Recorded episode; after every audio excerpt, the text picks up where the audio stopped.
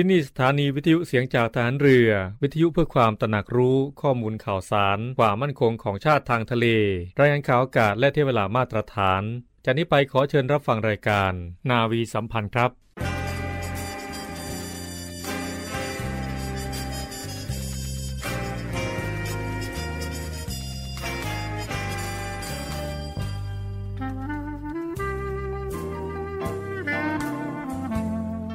นายทหาร นายตำรวจทุกคน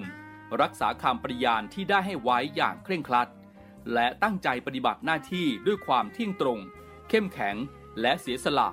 พร้อมทั้งหมั่นศึกษา และฝึกฝนตนเอง ให้มีความจัดเจนคล่องแคล่วในหน้าที่ และในการปฏิบัติงานร่วมกับผู้อื่น ฝ่ายอื่นอยู่เสมอ ทุกคนทุกฝ่ายจะได้สามารถร่วมมือร่วมใจกัน สร้างสรรค์ความพัฒนาผาสุก ให้แก่ประชาชนและประเทศชาติ ได้ตามอุดมคติที่ตั้งมั่นไว้ตลอดไป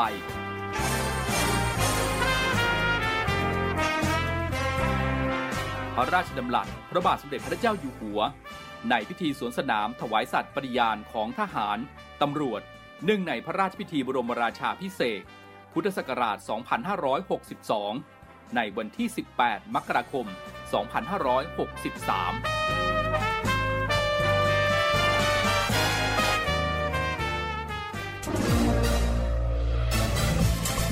คุณกำลังฟังเสียงจากฐานเรือ ทุกความเคลื่อนไหวในทะเลฟ้าฝั่งรับฟังได้ที่นี่เสียงจากทหารเรือ กับช่วงเวลาของรายการนาวีสัมพันธ์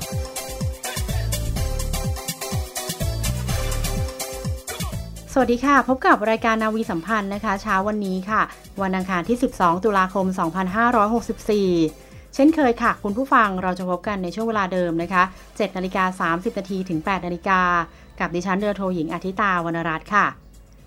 คุณผู้ฟังคะวันนี้ทางรายการนาวีสัมพันธ์นะคะ ก็จะมีเรื่องราวข่าวสารต่างๆ ภายในกองทัพเรือค่ะ แล้วก็เรื่องราวที่กำลังอยู่ในความสนใจของคุณผู้ฟังอยู่ในขณะนี้นะคะนำมาเล่าสู่กันฟังให้คุณผู้ฟังได้รับทราบกันค่ะ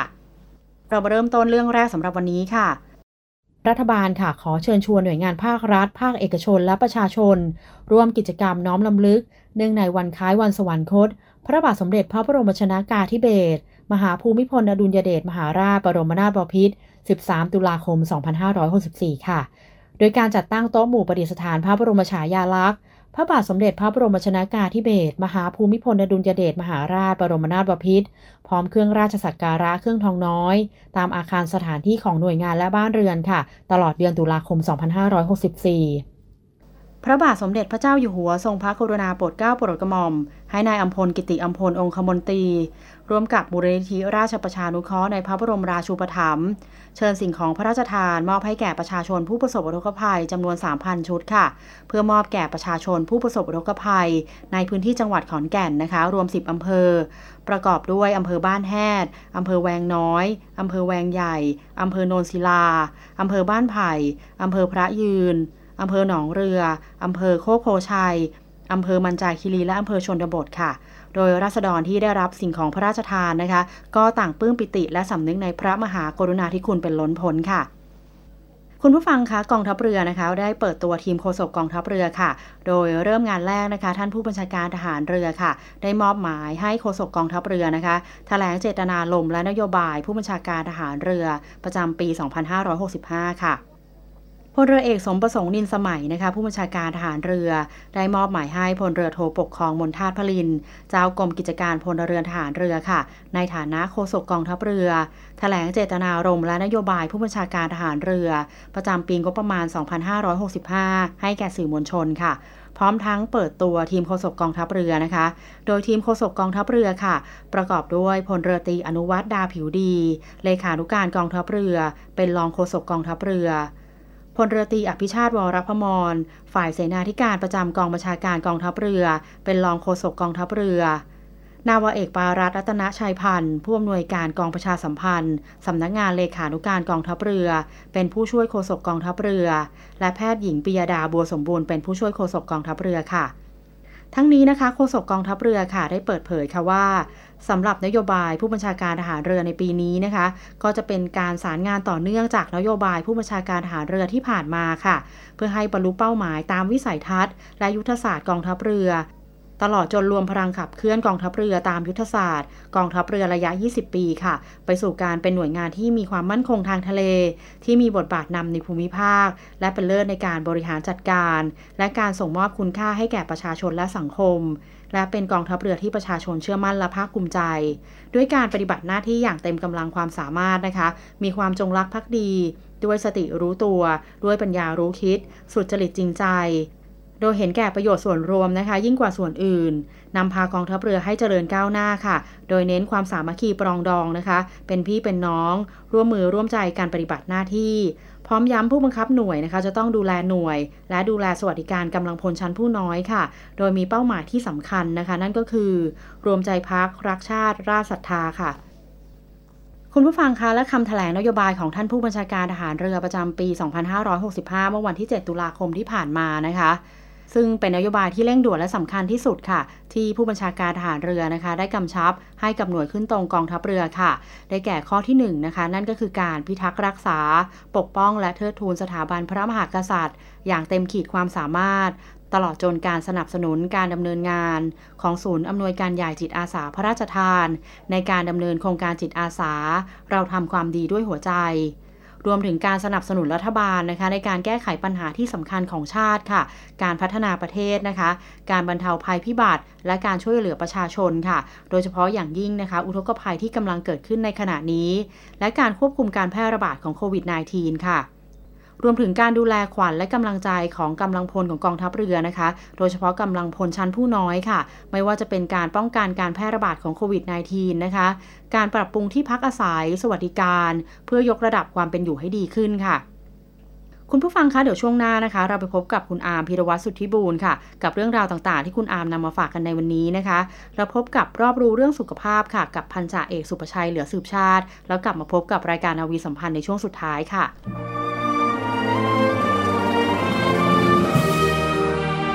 พื่อเทิดทูนพระเกียรติคุณ และสืบสารปณิธานของพลเรือเอกพระเจ้าบรมวงศ์เธอ พระองค์เจ้าอภิกรเกียรติวงศ์กรมหลวงจุฬาภรณ์เขตอุดมศักดิ์ในภาพหมอพร ขอเชิญร่วมบูชาวัตถุมงคลรุ่น สืบสารปณิธานหมอพร เพื่อจัดสร้างศูนย์การแพทย์แผนไทยหมอพร และการแพทย์ผสมผสาน โรงพยาบาลสมเด็จพระปิ่นเกล้ากรมแพทย์ทหารเรือ ติดต่อสอบถามและสั่งจองวัตถุมงคลได้ที่ 024752737 หรือ 087 621 9161 โดยโอนเงินผ่านธนาคารทหารไทย ชื่อบัญชี กองทุนจัดตั้งศูนย์การแพทย์แผนไทยหมอพร เลขที่บัญชี 040 257 6961 โอนเงินแล้วส่งหลักฐานการโอนเงินที่ บัญชีลายทางการ สืบสารปณิธานหมอพร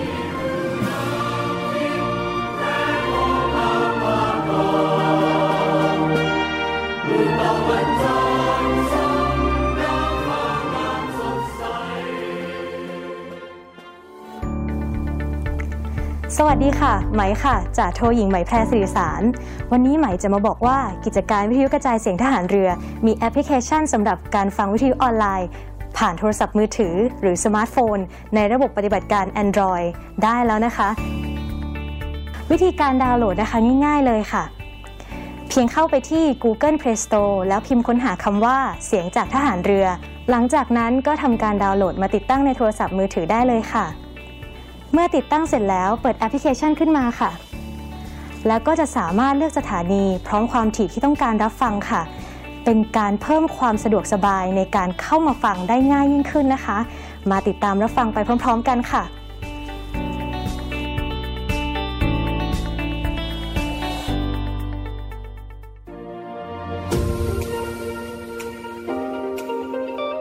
เนวี่อัปเดตกับพีรวัตรสุทธิบุญ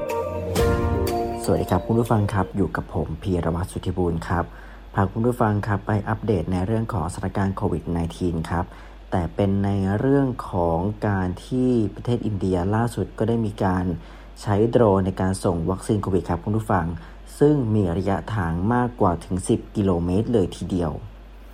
ดรซามิรันพันด้านักวิทยาศาสตร์อาวุโสของรัฐบาลก็ได้กล่าวว่าพวกเขาได้มีการใช้โดรน บรรจุวัคซีนส่งไปให้ชาวบ้านที่อยู่ในเขตชนบททางตอนเหนือของประเทศอินเดีย โดยโดรนดังกล่าวนี้ก็จะสามารถบินไกลได้ถึง 15 กิโลเมตร และใช้เวลาเพียงแค่ 15 นาทีเท่านั้นโดยอินเดียก็เป็นอีกหนึ่งประเทศครับคุณผู้ฟังที่เขาได้มีการตั้งเป้าว่าจะฉีดวัคซีนให้กับประชาชนทั้งหมดภายในปี 64 โดยทั้งนี้ประชาชนกว่า 70%ก็ได้รับวัคซีนจำนวนหนึ่งโดส เป็นที่เรียบร้อยแล้ว โดยก่อนหน้านี้เองอินเดียก็ถือว่าเป็นอีกหนึ่งประเทศที่มีรายงานผู้ติดเชื้อถึง 33 ล้านราย และมีผู้เสียชีวิตมากกว่า 440,000 รายเลยทีเดียว โดยโดรนรุ่นดังกล่าวที่ว่านี้ก็ถือว่าเป็นโดรนขนส่งสินค้าที่ผลิตในอินเดีย และยังสามารถบรรทุกวัคซีนไปยังเกาะต่างๆ ได้ โดยในระยะเวลาเพียงแค่ 12 นาทีเท่านั้น นอกจากนี้ก็ยังสามารถบรรทุกของหนักได้ถึง 40 กิโลกรัม หรือเทียบเท่ากับวัคซีน 900 โดส โดยประเทศอินเดียได้ใช้วัคซีนทั้งหมด 3 บริษัท ได้แก่ a s t r a z เซ e c a บารัตเบลแทคจากอินเดีย และก็สปุนิกวีที่ผลิตในรัสเซีย โดยในแพทย์ก็ได้มีการกล่าวว่าจะสามารถใช้โดรนขนส่งยาสำคัญ เพื่อเป็นการเก็บตัวอย่างเลือด โดยเทคโนโลยีนี้ยังสามารถนำไปใช้กับสถานการณ์วิกฤต และอาจจะเป็นตัวพลิกสถานการณ์ในการจัดการความท้าทาย ในด้านการจัดการเรื่องขนส่งบริการดูแลสุขภาพ โดยอุปกรณ์ในพื้นที่ที่ยากลำบากก็จะเข้าถึงได้อีกด้วยครับข่าวต่อไปครับมากันอีกหนึ่งประเทศครับ นั่นก็คือสิงคโปร์ครับ ซึ่งล่าสุดเองสิงคโปร์ก็ได้มีการผ่านร่างกฎหมายที่ใช้ในการควบคุมการแทรกแซงจากต่างชาติ สิงคโปร์ได้มีการผ่านร่างกฎหมายที่ถูกวิจารณ์ออกมาว่าเพื่อจัดการกับการแทรกแซงกิจการภายในประเทศ โดยต่างชาติ โดยฝ่ายที่ไม่เห็นด้วยก็มองว่ากฎหมายจะถูกนำมาใช้เพื่อเป็นการปิดปากผู้เห็นต่างจากรัฐบาล กฎหมายนี้จะอนุญาตให้เจ้าที่ทางการได้สั่งให้เว็บไซต์โซเชียลมีเดียและผู้ใช้บริการทางอินเทอร์เน็ต เปิดเผยข้อมูลผู้ใช้งาน หรือทำการปิดกั้นเนื้อหาที่พวกเขาเห็นว่าเป็นปฏิปักษ์ได้ ในขณะที่ทางการสิงคโปร์ก็ได้ระบุว่าจำเป็นต้องใช้กฎหมายนี้ เพื่อจัดการกับภัยคุกคามที่ร้ายแรง โดยหลังจากการอภิปรายอย่างร้อนแรงในรัฐสภานานกว่า 10 ชั่วโมง ก็ได้มีการผ่านร่างกฎหมายนี้ เมื่อวันจันทร์ที่ 4 ตุลาคมที่ผ่านมา โดยรายละเอียดของกฎหมายก็ได้มีการให้อำนาจรัฐบาลในการดำเนินกับตัวแทนในประเทศ ที่เชื่อว่ากระทำการรณรงค์ด้านข้อมูลข่าวสาร อันเป็นปฏิปักษ์แทนชาวต่างชาติ นอกจากนี้ครับผู้ฟังรัฐบาลก็ยังได้เป็นฝ่ายเชี้เห็นว่าองค์กรหรือบุคคลใดเป็นบุคคลสำคัญทางการเมือง หากภารกิจที่ทำชี้ว่ามีส่วนเกี่ยวข้องในทางการเมือง ซึ่งต้องทำให้การเปิดเผยแหล่งที่มาของเงินทุนสนับสนุน ตัวอย่างไรก็ดีขอบเขตที่กว้างขวางของกฎหมายนี้ ก็ยังมีการแทรกแซงจากต่างชาติ หรือเป็นที่รู้จักกันในชื่อฟิค่าทำให้เกิดความกังวลขึ้น โดยการผ่านฟิค่านี้ก็ถือว่าเป็นหายนะด้านสิทธิมนุษยชนในหมู่นักเคลื่อนไหวสื่ออิสระ และนักการเมืองฝ่ายค้าน เพราะว่าจะทำให้มีอำนาจแก่รัฐบาลสิงคโปร์ในการลงโทษผู้ใดก็ได้ตามอำเภอใจ บนพื้นฐานของข้อกล่าวหาที่กลุ่มเครือว่าเกี่ยวข้องกับชาวต่างชาติ โดยฟิลโรบสันรองผู้อำนวยการภูมิภาคเอเชีย Human Rights Watch ก็ได้มีการระบุกับแถลงการนี้โดยการใช้กฎหมายนี้รัฐบาลสามารถปิดกั้นการแสดงความเห็นที่ไม่พึงประสงค์ และเป็นอีกครั้งที่สิงคโปร์ทำให้เห็นถึงความมีศรัทธาในประเทศประชาธิปไตยอยู่เพียงน้อยนิด โดยการนำมาตรการทางการเมืองที่เหมาะกับระบอบเผด็จการที่ไม่ไว้วางใจประชาชนมาใช้ สิงคโปร์ก็ได้มีการปกป้องความจำเป็นของการมีกฎหมายนี้ว่าเป็นเพราะเป็นประเทศที่มีประชากรที่มีความหลากหลายทางเชื้อชาติ ก็อาจจะทำให้เสี่ยงที่ได้รับผลกระทบจากการเคลื่อนไหวด้านข่าวสารที่เป็นภัยทำให้ชาวสิงคโปร์เข้าใจผิดในประเด็นทางการเมืองต่างๆ หรือโยงให้เกิดการต่อต้านความแตกแยกจากเรื่องที่ยกให้เรื่องเป็นข้อถกเถียงไม่ว่าจะเป็นในเรื่องชาติ ศาสนาเป็นประเด็นขึ้นมาอีกครั้งหนึ่ง โดยกฎหมายป้องกันการแทรกแซงจากต่างชาตินี้ ให้อำนาจรัฐมนตรีว่าการกระทรวงมหาดไทย สามารถสั่งการสอบสวนในประเด็นที่อยู่ในความสนใจของประชาชน เพื่อเปิดเผยการรณรงค์ด้านข้อมูลข่าวสารอันเป็นปฏิปักษ์หากสงสัยว่ามีการแทรกแซงจากต่างชาติได้อีกด้วย เนวี่อัปเดตกับพีรวัตรสุทธิบุญค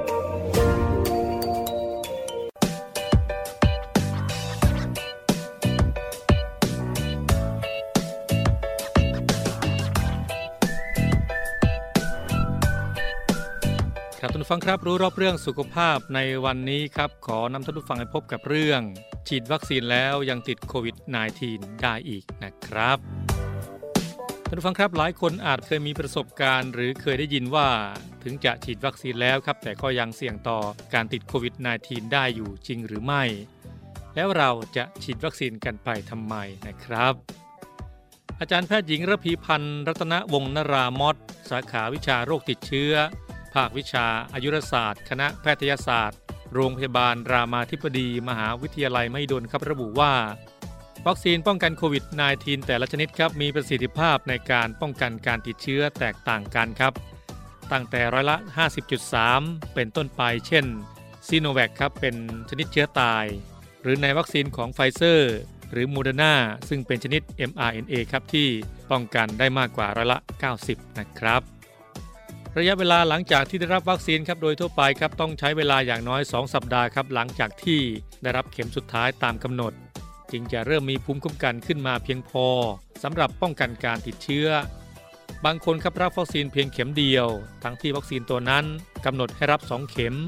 แต่ไปรับเชื้อขึ้นมาก่อนทำให้ร่างกายยังไม่สามารถสร้างภูมิคุ้มกันที่เพียงพอ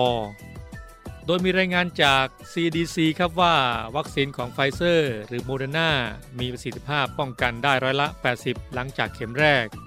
ขณะที่ถ้าครบ 2 เข็มจะป้องกันได้ร้อยละ 90 วัคซีนแต่ละชนิดอาจมีระยะเวลาที่ภูมิคุ้มกันขึ้น และเพียงพอสำหรับการป้องกันที่แตกต่างกันไปทำให้บางรายครับต้องมีการฉีดวัคซีนซ้ำเพื่อกระตุ้นภูมิคุ้มกันให้อยู่ได้ยาวนานขึ้น ในอีกมุมหนึ่งครับมีการกลายพันธุ์ของเชื้อไวรัสโควิด -19 ครับทำให้วัคซีนบางชนิด ซึ่งใช้เชื้อโควิด -19 ที่ยังไม่ได้กลายพันธุ์ในการทำวัคซีนทำให้การป้องกันเชื้อโควิด -19 บางสายพันธุ์เช่น สายพันธุ์อังกฤษ หรือสายพันธุ์อินเดียไม่ได้ประสิทธิภาพ ครับทุกฟังครับวิธีป้องกันที่ดีที่สุดครับ คือการฉีดวัคซีนให้ได้เร็วที่สุด ฉีดเข็ม 2 ตามที่นัดไว้ ระหว่างรอฉีดเข็มที่ 2 ยังคงระมัดระวังตัวเหมือนเดิมไม่เปลี่ยนล้างมือบ่อยๆ รักษาระยะห่างจากคนอื่น กินร้อนช้อนตนเอง หลีกเลี่ยงการไปแหล่งชุมชนคนเยอะๆ หากสัมผัสสิ่งของสาธารณะควรล้างมือด้วยแอลกอฮอล์ทันที ก่อนนำมือมาสัมผัสกับส่วนอื่นๆ ของร่างกาย หรือหยิบอาหารเข้าปาก ออกกำลังกายและนอนหลับพักผ่อนให้เพียงพอ เท่านี้นะครับก็จะช่วยลดความเสี่ยง ในการติดเชื้อโควิด -19 ได้ ไม่ว่าจะฉีดวัคซีนชนิดใดก็ตามนะครับ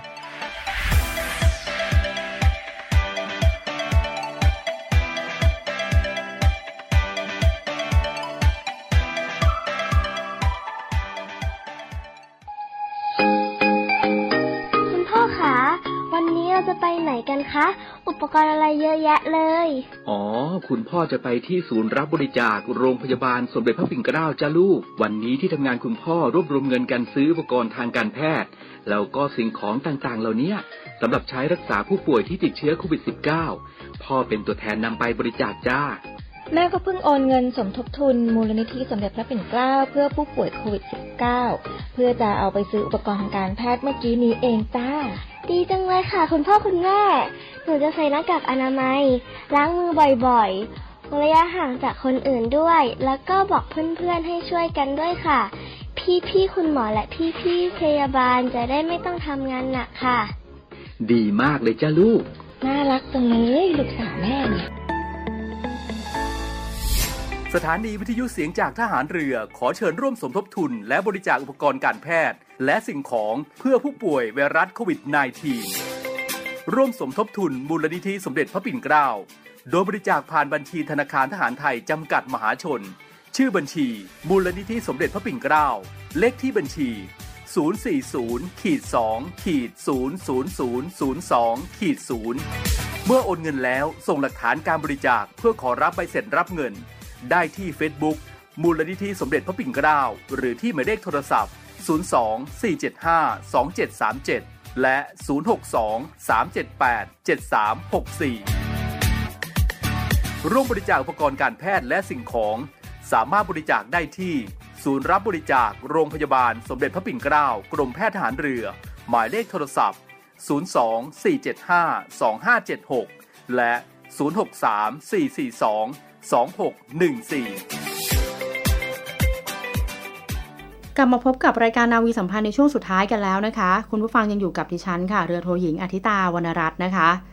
คุณผู้ฟังคะเมื่อวันที่ 10 ตุลาคมที่ผ่านมาค่ะพลเรือโทสมพงษ์นาคทอง ผู้บัญชาการทัพเรือภาคที่ 3 ในฐานะผู้อำนวยการศูนย์บรรเทาสาธารณภัยทัพเรือภาคที่ 3 พร้อมผู้บังคับบัญชาและนายทหารฝ่ายอำนวยการทัพเรือภาคที่ 3 ได้เดินทางมาตรวจความพร้อมนะคะ ของศูนย์บรรเทาสาธารณภัยทัพเรือภาคที่3ณฐานทัพเรือพังงาทัพเรือภาคที่ 3 ค่ะ โดยมีพลเรือตีพิสิทธิ์เลิกงามนะคะ ผู้บัญชาการฐานทัพเรือพังงาทัพเรือภาคที่ 3 ให้การต้อนรับค่ะ คุณผู้ฟังคะโดยในพื้นที่ฝั่งทะเลอันดามันนั้นนะคะ ก็มีแนวโน้มที่จะเกิดภัยธรรมชาติต่างๆ อยู่เป็นประจำค่ะ อาทิเช่น อุทกภัย วาตภัย น้ำป่าไหลหลาก ดินโคลนถล่มเป็นต้นนะคะ และนอกจากนั้นค่ะ ยังมีภัยที่ไม่ได้เกิดจากธรรมชาตินะคะ เช่น ภัยจากการคมนาคม การขนส่ง และการท่องเที่ยวทางทะเล ซึ่งล้วนจะส่งผลกระทบนะคะ ต่อชีวิตประชาชนในพื้นที่อยู่บ่อยครั้งค่ะ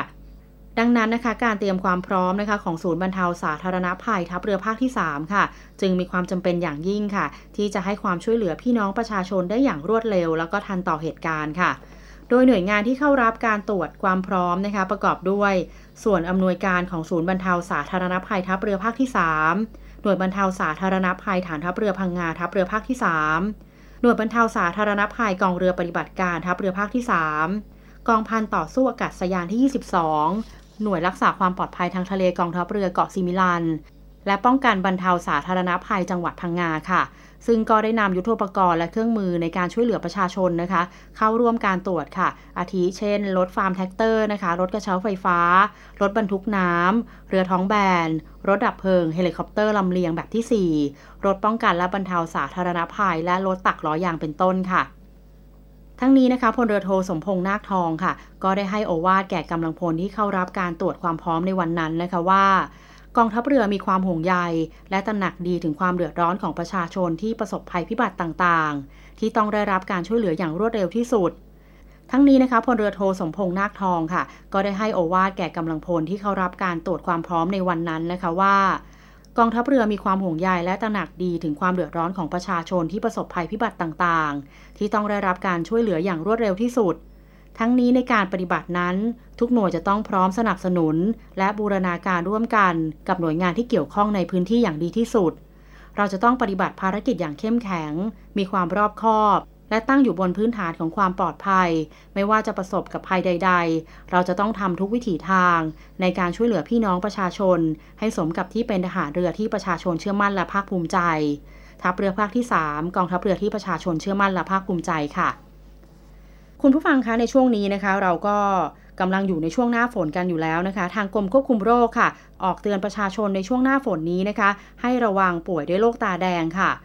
จากการเฝ้าระวังของกรมควบคุมโรค สถานการณ์โรคตาแดงนะคะ ตั้งแต่วันที่ 1 มกราคมถึงวันที่ 4 ตุลาคมที่ผ่านมาค่ะ พบผู้ป่วย 27,007 รายนะคะ ไม่มีผู้เสียชีวิตค่ะ ซึ่งผู้ป่วยส่วนใหญ่นะคะ อยู่ในกลุ่มผู้สูงอายุและวัยทำงาน ได้แก่อายุ 45-54 ปีค่ะ รองลงมานั่นก็คือ 55-64 ปี และอายุมากกว่า 65 ปี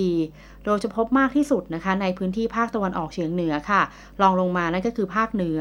ภาคใต้ ภาคกลางตามลำดับค่ะ และพบในกลุ่มอาชีพเกษตรกรมากที่สุดสำหรับการพยากรณ์โรคและภัยสุขภาพประจำสัปดาห์นี้นะคะ คาดว่าค่ะในช่วงนี้นะคะ ก็จะมีโอกาสพบผู้ป่วยโรคตาแดงเพิ่มขึ้นได้ค่ะ เนื่องจากโรคนี้นะคะ มักพบมากในช่วงฤดูฝน และสามารถติดต่อกันได้ง่ายค่ะ ระยะการติดต่อไปยังผู้อื่นนะคะ คือประมาณ 14 วันค่ะ โดยการสัมผัสกับน้ำตานะคะ หรือจากการใช้สิ่งของร่วมกันค่ะ เช่นแก้วน้ำจานชามนะคะ ผ้าเช็ดหน้า โทรศัพท์มือถือ ที่เปื้อนเชื้อจากมือของผู้ป่วยแล้วขยี้ตาค่ะหลังผ่านไป 24-72 ชั่วโมงนะคะ ผู้สัมผัสค่ะเขาจะเริ่มมีอาการอักเสบของเยื่อบุตา โดยจะมีอาการตาแดง ระคายเคืองตา ปวดตา น้ำตาไหล แสบตาเวลาถูกแสงค่ะ และมีขี้ตามากกว่าปกติ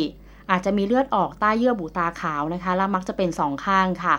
อาการเลือดออกจะทุเลาภายใน 7-12 วันนะคะ โรคนี้สามารถหายเองได้นะคะ หากไม่มีการติดเชื้อแบคทีเรียซ้ำค่ะ แต่อาจจะมีอาการแทรกซ้อนทางระบบประสาทตามมาได้ค่ะ คุณผู้ฟังคะกรมควบคุมโรคนะคะ จึงขอแนะนำวิธีการป้องกันสำหรับผู้ที่มีความเสี่ยงติดเชื้อโรคตาแดงค่ะ ได้แก่การล้างมือด้วยน้ำและสบู่ให้สะอาดอยู่เสมอนะคะ หรือการไม่คุกคีใกล้ชิด หรือใช้สิ่งของร่วมกับผู้ป่วยค่ะ ถ้ามีฝุ่นละอองหรือน้ำสกปรกเข้าตานะคะ ควรล้างตาด้วยน้ำสะอาดทันทีค่ะ อย่าปล่อยให้แมลงวีหรือแมลงวันตอมตา รวมถึงการหมั่นดูแลรักษาความสะอาดของร่างกายนะคะ สิ่งของเครื่องใช้ต่างๆ ค่ะ เช่นเสื้อผ้า ผ้าเช็ดหน้า ผ้าปูที่นอน ปลอกหมอน ให้สะอาดอยู่เสมอนะคะ ส่วนผู้ป่วยโรคตาแดงนะคะ ไม่ควรขยี้ตาค่ะ ระมัดระวังอย่าให้แมลงวันหรือแมลงหวีตอมตา การเช็ดขี้ตานั้นนะคะ ให้ใช้กระดาษทิชชู่เช็ดค่ะ ล้างมือด้วยน้ำสะอาดและสบู่บ่อยๆนะคะ และควรหยุดเรียนค่ะ หรือหยุดงานรักษาตัวอยู่ที่บ้านประมาณ 1-2 สัปดาห์ หรือจนกว่าจะหาย เพื่อป้องกันไม่ให้โรคตาแดงลุกลามหรือติดต่อสู่คนอื่นค่ะคุณผู้ฟังนะคะสามารถสอบถามข้อมูลเพิ่มเติมได้ที่สายด่วนกรมควบคุมโรคนะคะ หมายเลข 1422 ค่ะ คุณผู้ฟังคะสำหรับวันนี้นะคะ ก็หมดเวลาของรายการนาวีสัมพันธ์แล้วค่ะ กลับมาพบกับรายการนาวีสัมพันธ์ได้ใหม่นะคะ ในโอกาสหน้าค่ะ ในช่วงเวลา7นาฬิกา30นาทีถึง8นาฬิกากับดิฉันเรือโทหญิงอาทิตาวรรณรัตน์นะคะสำหรับวันนี้ต้องขอบคุณและสวัสดีค่ะ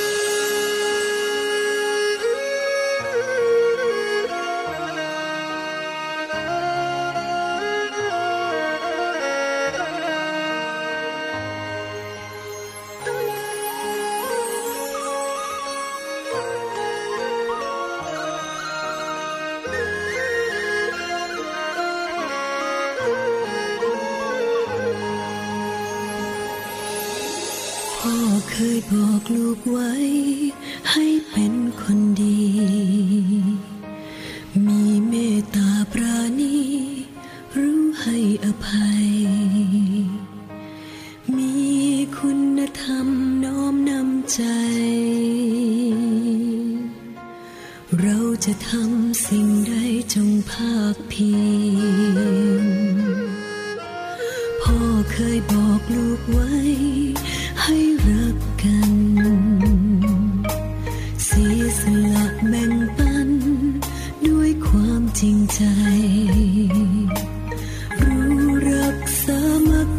กันไว้ เราจะอยู่ที่ไหนก็ไทยด้วยกัน